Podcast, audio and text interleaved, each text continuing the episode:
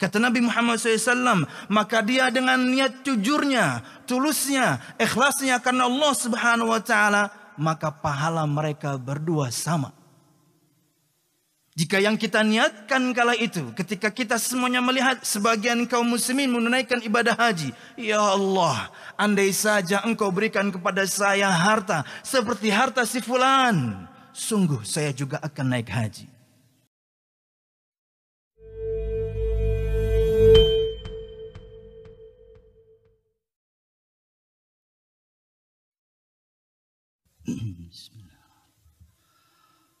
السلام عليكم ورحمة الله وبركاته. إن الحمد لله نحمده ونستعينه ونستغفره ونعوذ بالله من شرور أنفسنا ومن سيئات أعمالنا. من يهده الله فلا مضل له ومن يضلل فلا هادي له.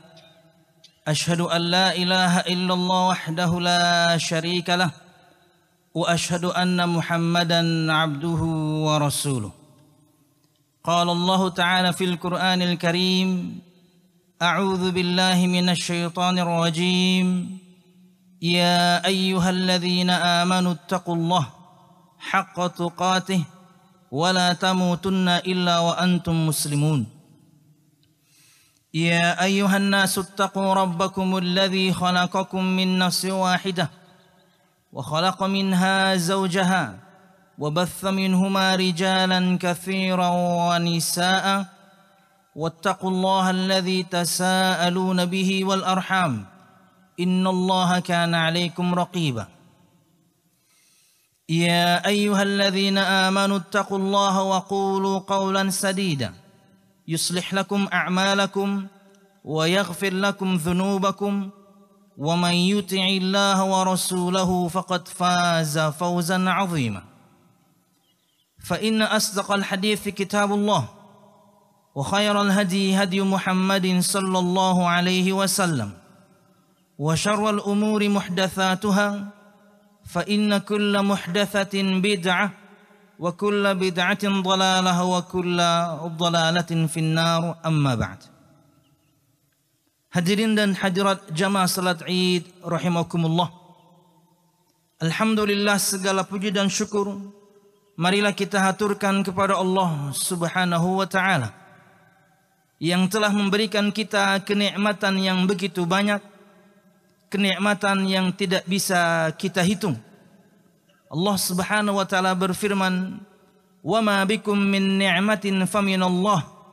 Dan apa-apa yang ada pada kalian adalah kenikmatan, maka semuanya adalah dari Allah Subhanahu wa taala. Maka di antara bentuk syukur kita kepada Allah Subhanahu wa taala adalah menjalankan perintah-perintahnya dan meninggalkan larangan-larangannya. Kemudian salawat serta salam semoga selalu tercurahkan kepada junjungan besar Nabi kita Muhammad sallallahu alaihi wasallam juga beserta para sahabatnya, keluarganya dan segenap kaum muslimin yang selalu istiqamah berpegang teguh dengan Islam sampai hari kiamat kelak. Hadirin dan hadirat jamaah salat Id rahimakumullah. Hari ini di Mekah sana sebagian kaum muslimin atau banyak kaum muslimin mereka telah memasuki hari tasyrik yaitu tiga hari terakhir dari rentetan ibadah haji yang dilakukan oleh mereka. Dan ini keutamaan dari Allah Subhanahu wa taala yang Allah berikan kepada sebagian kaum muslimin dan belum untuk yang lain. Ulun tidak mengatakan dan tidak untuk yang lain. Karena kita berbaik sangka kepada Allah Subhanahu wa taala. Suatu saat nanti semua kita insya Allah juga menjalankan ibadah haji. Amin ya rabbal alamin. Allah Subhanahu wa taala berfirman, "Dzalika fadlullah yu'tihi man yasha." Itulah keutamaan yang Allah Subhanahu wa taala berikan kepada orang-orang yang Allah Subhanahu wa taala kehendaki. Mereka bisa melakukannya tahun ini. Insya Allah kita akan melakukannya di tahun-tahun kemudian. Amin ya rabbal alamin. Karena Allah Subhanahu wa taala tentunya yang menanamkan rasa cinta, yang menanamkan rasa rindu kepada hati semua kaum muslimin untuk menjalankan ibadah haji. Tapi juga Allah Subhanahu wa taala yang menentukan ada yang pergi duluan dan mungkin yang lain insya Allah akan menyusul. Tapi apakah kemudian Allah Subhanahu wa taala tidak meninggalkan untuk siapa pun di antara kita yang sekarang belum bisa berangkat amalan-amalan yang tidak setara dengan ibadah haji? Tidak. Maka berikut ini ulun ingin menyebutkan enam di antara begitu banyak amalan yang jika dilakukan oleh seorang muslim maka pahalanya setara dengan ibadah haji. Di antaranya adalah yang pertama amal hati. Yaitu an-niyah as-sadiqah. Niat yang tulus. Niat yang ikhlas. Untuk melakukan satu amalan karena Allah Subhanahu wa taala. Karena sebelum kita masuk dalam bahasan ini kita menginginkan kita mendapatkan pahala. Layaknya pahala yang dijanjikan oleh orang-orang yang naik ke haji. Di antaranya diampuninya dosa-dosa di antaranya surga Allah Subhanahu wa taala. Kata Nabi Muhammad SAW, "Man hajja hadzal bait falam yarfuth walam yafsuq, raja'a ka yaumi waladathu ummuh." Barang siapa yang naik haji ke rumah Allah Subhanahu wa taala dan masyairil haram tentunya, maka kemudian sama seperti hari dia dilahirkan oleh ibunya. Artinya pengampunan dosa. Belum lagi kemudian sabda Nabi Muhammad yang lain. Al-hajju yahdimu ma qablah. Haji itu akan menghancurkan, meleburkan, menghapuskan dosa-dosa yang telah lalu. Juga sabda Nabi Muhammad SAW, Al-umratu ila al-umrati, kafaratun lima bainahun, wal hajjul mabrur, laisa lahu jazaun illa al-jannah. Umrah ke umrah berikutnya, akan menghapuskan dosa-dosa di antara dua waktu umroh tersebut dan haji yang mabrur tidak ada balasan yang pantas untuknya kecuali surga Allah Subhanahu wa taala. Inilah yang memotivasi semua kita agar kita mengamalkan amalan-amalan berikut ini karena janji dari Allah melalui lisan Nabi yang Muhammad SAW untuk orang yang naik haji pahala yang luar biasa di antaranya pengampunan dosa dan yang paling utamanya surga Allah Subhanahu wa taala. Yang pertama an-niyah as-sadiqah, niat yang tulus, niat yang jujur, niat yang ikhlas dalam melakukan sebuah amal. Amal hati. Hanya butuh sepersekian detik. Lewatkan dia, betikkan dia di dalam hati ini dengan seseorang akan mendapatkan pahala setara dengan orang yang naik haji. Tentu kita tahu bahwasanya semua amal berdasarkan dengan niat. Kata Nabi Muhammad, "Innamal a'malu bin niat." Sesungguhnya hanyalah amal-amal itu harus dengan niat, betul.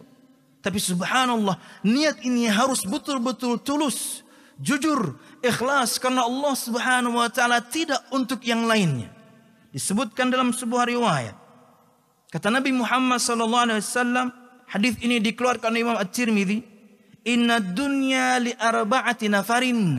Sesungguhnya dunia ini diberikan kepada empat orang. Kemudian Nabi Muhammad SAW menyebutkan salah satu di antaranya. Wa abdun subhanahu wa ta'ala ilman wa lam yarzuqhu malan. Fahuwa, fahuwa sadiqun niyah yaqul "Lau anna li malan la'amiltu bi'amali fulanin fahuwa biniyatihi fa ajruhuma sawa." Sesungguhnya dunia ini diberikan untuk empat orang. Kemudian Nabi Muhammad menyebutkan salah satu di antaranya dan seorang hamba yang Allah Subhanahu wa taala berikan rizki kepadanya ilmu tapi Allah Subhanahu wa taala tidak luaskan untuknya rizki berkaitan dengan harta. Kemudian dengan niat tulusnya, dengan niat ikhlasnya, niat jujurnya karena Allah Subhanahu wa taala dia mengatakan, "Jika saja saya memiliki harta seperti fulan, sungguh saya akan melakukan amalan seperti fulan." Kata Nabi Muhammad SAW, maka dia dengan niat jujurnya, tulusnya, ikhlasnya karena Allah Subhanahu wa taala, maka pahala mereka berdua sama. Jika yang kita niatkan kala itu, ketika kita semuanya melihat sebagian kaum muslimin menunaikan ibadah haji. Ya Allah, andai saja engkau berikan kepada saya harta seperti harta si fulan. Sungguh saya juga akan naik haji. Subhanallah penantian untuk naik haji begitu lama. ONH biasa puluhan tahun. ONH plus atau khusus tujuh tahunan. Untuk haji yang tanpa antrian yang disebutkan dengan haji mujamalah atau furada 250 juta ke atas. Kita tidak perlu dan tidak boleh pesimis. Allah Subhanahu wa taala akan selalu memberikan jalan keluar kepada siapa pun di antara kita. Tapi niatkan dengan ikhlas, niatkan dengan tulus hati ya Allah jika saya memilikinya, harta tersebut sungguh ya Allah, saya akan mengamalkan amalan si fulan. Di antaranya mungkin membangun masjid. Di antaranya mungkin menyantuni anak yatim, fakir miskin dan lain sebagainya. Dan dalam bahasan kita adalah kita niat untuk naik haji. Maka kata Nabi Muhammad SAW, fahuwa biniyatihi fa ajruhuma sawa. Maka dia berdasarkan niat yang tulus dan ikhlas, maka pahala untuk mereka berdua sama. Yang kedua, itu berzikir kepada Allah Subhanahu wa taala. Subhanallah, alhamdulillah, Allahu akbar. Zikir setiap selesai salat. Subhanallah, alhamdulillah, wallahu akbar masing-masing 33 kali. Jika pada poin pertama kita sebutkan tentang amalan hati, maka poin kedua ini berkata, berkaitan dengan amalan lisan. Dan subhanallah walhamdulillah wallahu akbar. Masing-masing 33 kali. Jika anda menyebutkannya, berzikir kepada Allah dengannya, enggak sampai 5 menit. Silahkan dihitung. Tidak mengambil waktu anda banyak. Begitu adilnya Allah Subhanahu wa taala untuk semua kita yang mungkin belum pergi sekarang. Di mana Allah Subhanahu wa taala berikan kepada kita amal-amal dengannya, pahalanya setara dengan mereka, yaitu orang-orang yang naik haji, subhanallah. Disebutkan dalam sebuah riwayat bagaimana sebagian para sahabat yang fakir mereka bertanya pada Nabi Muhammad SAW mengeluhkan tapi keluhan ini bukan iri. Mereka hanya ingin seperti sahabat yang lain yang kaya-kaya. Kata mereka mengatakan pada Nabi Muhammad SAW, Zahaba ahlud duthuri bil ujur. Wahai Rasulullah, para sahabat yang kaya, mereka telah memborong semua pahala. Kata Nabi Muhammad SAW, bagaimana bisa demikian? Mereka mengatakan, Yusalluna kama nusalli, wa yasumuna kama nasum. Mereka sholat sama seperti kami sholat. Mereka puasa sama seperti kami puasa. Wa yasasaddaquna bifuduli amwalihim. Tapi bedanya mereka bisa bersedekah dengan kelebihan harta yang mereka miliki. Dalam riwayat yang lain. Yahujjuna biha wa ya'tamirun. Yujahiduna biha wa yatasaddaqun. Dengan harta mereka, mereka bisa naik haji wahai Rasul. Mereka bisa berumrah. Dengan harta mereka, mereka bisa berjihad wahai Rasul. Dan mereka bisa bersedekah. Kata Nabi Muhammad SAW memberikan kabar gembira ini untuk semua kita. Agar semua kita tidak berkecil hati ketika kita belum. Belum selalu tidak katakan tidak naik haji. Tapi belum naik haji. Kata Nabi Muhammad SAW, Ala uhadithukum bi amrin. Iza akhadtum adraktum man sabakakum. Maukah kalian aku tunjukkan dengan satu perkara atau kepada satu perkara. Jika kalian mengambil perkara ini, kalian melakukannya, niscaya kalian akan bisa menyusul orang yang telah mendahului kalian. Maksudnya adalah haji yang disebutkan di awal tadi. Kata Nabi Muhammad sallallahu alaihi wasallam, "Tusabbihuna wa tahmaduna wa tukabbiruna khalfa kulli salatin thalathan wa thalathin."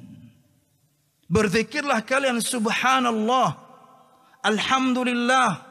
Allahu Akbar setiap selesai salat 33 kali. Memberikan kepada kita satu isyarat. Selain ini amalan yang luar biasa ringan. tapi pahalanya luar biasa berat. Semua kita bisa melakukan amal ini hanya perlu kesabaran saja. Setiap selesai kita salat fardu apa pun itu bahkan mungkin yang sunnah. Bersabarlah sedikit.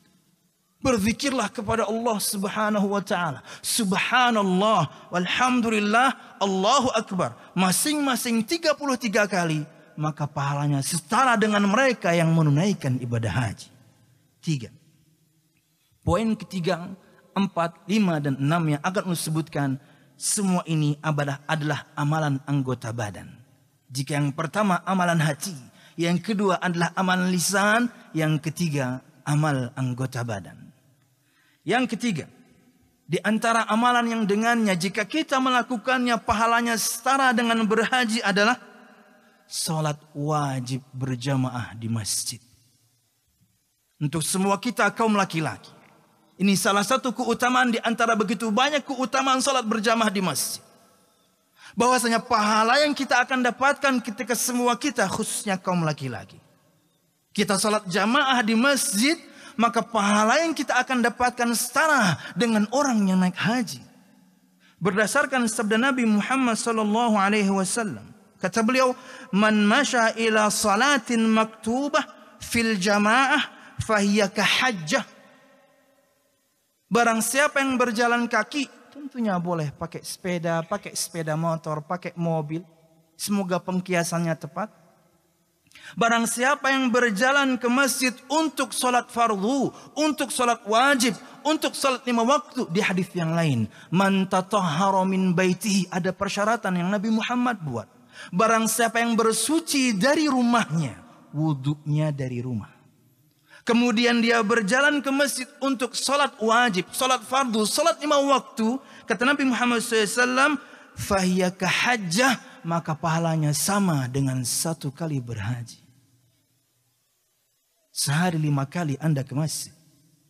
Betapa banyak pahala yang bisa Anda dulang dari Allah Subhanahu wa taala dengan salat jamaah yang kita lakukan di masjid. Ingat persyaratannya kata Nabi Muhammad, dia wudhu dari rumahnya, dia berjalan menuju masjid ataupun dengan alat transportasi yang lainnya, kemudian dia salat berjamaah di sana, maka pahalanya kahajjah sama setara dengan satu kali haji. Empat. Salah satu di antara sholat fardu tadi dan di antara yang paling berat, sholat subuh. Empat adalah satu amal yang jika kita melakukannya maka pahalanya setara dengan orang yang naik haji yaitu melakukan sholat fardu subuh di masjid kemudian duduk berzikir kepada Allah dan ketika matahari terbit dan sudah agak naik sedikit kemudian dia sholat dua rakaat. Disebutkan dengan istilah sholat isyraq atau dia adalah sholat duha tapi di awal waktu. Yaitu sholat subuh di masjid kemudian duduk berzikir kepada Allah sampai kemudian matahari terbit naik dia sedikit kemudian kita sholat dua rakaat disebut dengan sholat isyraq atau sholat duha di awal waktu. Siapa pun yang melakukan perbuatan ini maka pahala haji akan dia dapatkan. Setiap hari kita bisa melakukan. Berat memang, tapi pahalanya luar biasa tinggi. Kata Nabi Muhammad wasallam, "Man shallal ghadata fi jama'ah, thumma qa'ada yadhkuru Allah hatta tatlu asy-syamsu, thumma raka'a rak'atain, thumma shalla rak'atain, kanat lahu ka ajli hajjatin wa umrah tammah, tammah, tammah." Barang siapa yang salat fajar, salat subuh berjamaah masjid, kemudian dia duduk berzikir kepada Allah, baca Al-Quran, berzikir, berdoa, dengerin kajian. Kita akan sebutkan itu pada poin berikutnya lebih spesifik. Kemudian ketika sampai matahari terbit, kemudian dia salat dua rakaat, maka baginya pahala seperti satu kali haji dan juga satu kali umroh sempurna pahalanya, sempurna sempurna subhanallah. Setiap hari kita bisa melakukannya. Kita hanya perlu bersabar dan menaklukkan hawa nafsu kita ini karena ia sangat berat. Satu solat yang diawali dengan rasa kantuk yang luar biasa, lawan ia karena pahalanya luar biasa. Betul kita belum pergi haji sekarang, tapi subhanallah kita bisa menyamai pahala yang mereka dapatkan sekarang yaitu jamaah haji. Kemudian yang kelima, menghadiri majelis ta'lim. Entah dia mengajar di sana atau dia belajar. Berdasarkan sabda Nabi Muhammad sallallahu alaihi wasallam, "Man ghada ila al-masjid la yuridu illa an yata'allama khairan aw yu'allimahu kana lahu ka ajri hajjin tamman hajjatuh." Barang siapa yang pergi ke masjid dan dia tidak pergi ke sana kecuali hanya menginginkan entah dia ingin belajar atau kemudian dia ingin mengajarkan ilmu tentunya setelah salat dia pergi ke masjid untuk sholat fardu. Kemudian dia tidak menginginkan selain itu hanya untuk kemudian belajar nuntut ilmu. Atau dia mengajarkan ilmu. Maka kata Nabi Muhammad SAW. Kana lahu ka ajri hajin taman hajatuh. Maka pahalanya yang nuntut ilmu seperti pian semua sekarang. Maka pahalanya seperti para jaya, para mubalighid yang menyampaikan dakwahnya. Seperti orang yang naik haji. Sempurna hajinya. Ikuti majelis ta'lim paksa diri Anda untuk menghadiri majelis ta'lim. Karena pahalanya luar biasa di sisi Allah Subhanahu wa taala selain pahala-pahala yang lain. Anda seperti orang yang berhaji ketika Anda nuntut ilmu di majelis ta'lim. Paksa diri Anda. Sepekan dua kali, sepekan tiga kali, minimal sekali no problem. Kajian subuh silahkan, kajian setelah maghrib silahkan. Jadikan ini motivasi untuk semua kita beramal karena pahalanya luar biasa besar. Seperti orang naik haji. Dan jika pian perhatikan jamaah sekalian rahimakumullah. Poin 3, 4 dan 5 semuanya terjadi di masjid. Inilah keutamaan masjid. Salat berjamaah. Salat subuh kemudian sampai isyraq. Kemudian nuntut ilmu di masjid. Semuanya berkaitan dengan masjid. Maka ini pahala yang berlaku untuk semua kita khususnya laki-laki. Apakah kemudian perempuan tidak mendapatkannya? Sama saja kata Syekh bin Bas. Apalagi sebagian bertanya apakah kami juga akan mendapatkan pahala yang sama? Dengan sabda Nabi Muhammad yang salat subuh. Kemudian duduk berzikir. Sampai matahari terbit. Kemudian dia salat dua rakaat. Apakah kami akan mendapatkan pahala yang sama? Kata Syekh bin Bas dalam fatwanya. Sama. Dia akan mendapatkan pahala yang sama dengan kaum laki-laki. Berarti pahala yang sama juga mereka akan dapatkan. Seperti orang yang naik haji. Aku qawli hadha. Wa astaghfirullah li walakum wa li sa'il mu'minin. Fastaghfiruh. Innahu wal ghafurur rahim.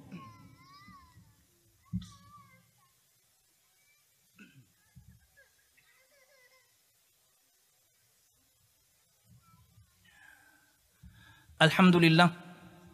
الحمد لله الذي هدانا لهذا وما كنا لنهتدي لولا أن هدانا الله والصلاة والسلام على أشرف الأنبياء والمرسلين محمد صلى الله عليه وسلم وعلى آله وأصحابه أجمعين الذي حارب الباطل وأيد الحق وطمس الرذائل وأحيا الفضائل وتمم مكارم الأخلاق وهدى الناس إلى صراط مستقيم صراط الذين أنعم الله عليهم من النبيين والصديقين والشهداء والصالحين وحسن أولئك رفيقا Hadirin dan hadirat jamaah salat Id rahimakumullah. Dan amalan anggota badan yang terakhir. Yang keenam di antara begitu banyak amal-amal yang lain yang tidak ulun sebutkan. Yaitu umroh di bulan Ramadan. Kata Nabi Muhammad SAW, umratun fi Ramadan ta'dilu hajjah. Umrah di bulan Ramadan itu setara dengan satu kali naik haji. Dalam riwayat yang lain, ta'dilu hajjah ma'i. Setara dengan naik haji satu kali bersamaku. Maka siapa pun di antara kita yang belum naik haji. Atau dia sudah mendaftar tapi belum sampai antriannya atau dia sudah mendaftar bahkan kemarin sudah sampai ke Jakarta tapi qadar Allah belum pergi kemudian dia kembali ke kotanya masing-masing. Jangan berkecil hati. Ada satu amalan yang dengannya, dengan harta Anda, Anda bisa melakukannya dan pahalanya setara dengan orang yang naik haji itu umrah di bulan Ramadan. Ketika Anda mendapatkan Sebagian orang mereka selalu umroh di bulan Ramadan, maka itu bukan untuk keren-kerenan. Bukan untuk tampil bahwasanya saya punya uang. Karena tentunya umroh di bulan Ramadan lebih mahal dibandingkan bulan yang lain. Enggak. Dia tahu keutamaan ini. Bahwasanya umroh di bulan Ramadan itu setara dengan satu kali naik haji. Maka berjuanglah jamaah sekalian Ketika mungkin antrian kita masih 3, 4 atau 5 tahun. Di sela-selanya Alhamdulillah Allah subhanahu wa ta'ala berikan rizki kepada anda. Maka berumrohlah khususnya di bulan Ramadan. Wallahu a'lam bisawab. Dan penutup. Dan ini di antara keterangan Imam An-Nawawi. Dan juga keterangan Imam Ibn Hajar al-Asqalani rahimahullah ta'ala. Karena rata-rata hadis yang kita sampaikan tadi riwayat mereka. Kata Imam An-Nawawi belum menyebutkan taqumu maqamaha fi thawab la annaha ta'diluha fi kulli syai' bahwasanya pahala ini semuanya setara dalam bentuk balasan dari Allah Subhanahu wa taala tapi dia tidak mengangkat kewajiban Artinya siapa pun di antara kita tetap harus kemudian ketika diberikan kepadanya waktu, diberikan kepadanya kesehatan, diberikan kepadanya harta, tetap naik haji. Jadi berkata Imam An-Nawi dan juga Imam Ibn Hajar al-Asqalani dan juga para ulama yang membawasanya ini keutamaan betul-betul pahala setara kita akan dapatkan sama seperti orang naik haji tapi ingat tidak mengangkat kewajiban haji itu yang harus kita lakukan ketika kita mampu untuk semua kita kaum muslimin. Kapan pun kemudian Allah Subhanahu berikan kita kesempatan itu, bismillah insyaallah kita mengambilnya. Inilah jamaah sekalian rahimakumullah yang bisa ulun sampaikan berkaitan dengan amalan-amalan yang pahalanya setara dengan orang naik haji. Betul, Allah yang tanamkan rasa rindu dan cinta untuk ke Masjidil Haram dan juga Masjidil Haram. Tapi ingat Allah juga yang tentukan kita sekarang belum pergi. Insya Allah semua kita akan pergi ke sana. Amin. Ya Rabbal Alamin. Allah maksudna min khasyatika ma tahulu bihi bainana wa ma'siyatik. Wa min ta'atika ma tuballighuna bihi jannatak. ومن اليقين ما تهون به علينا مصائب الدنيا. ومتعنا الله بأسماعنا وأبصارنا وقواتنا أبدا ما أحييتنا. واجعله الوارث منا واجعل ثأرنا على من ظلمنا يا أرحم الراحمين. ربنا هب لنا من أزواجنا وذرياتنا قرة أعين واجعلنا للمتقين إماما. ربنا لا تزغ قلوبنا بعد إذ هديتنا وهب لنا من لدنك رحمة إنك أنت الوهاب. اللهم إنا نسألك حسن الخاتمة ونعوذ بك من سوء الخاتمة يا أرحم الراحمين. اللهم إنا نسألك الجنة وما قرب إليها من قول أو عمل. ونعوذ بك من النار وما قرب إليها من قول أو عمل ربنا آتنا في الدنيا حسنة وفي الآخرة حسنة وقنا عذاب النار سبحان ربك رب العزة عما يصفون والسلام على المرسلين والحمد لله رب العالمين والسلام عليكم ورحمة الله وبركاته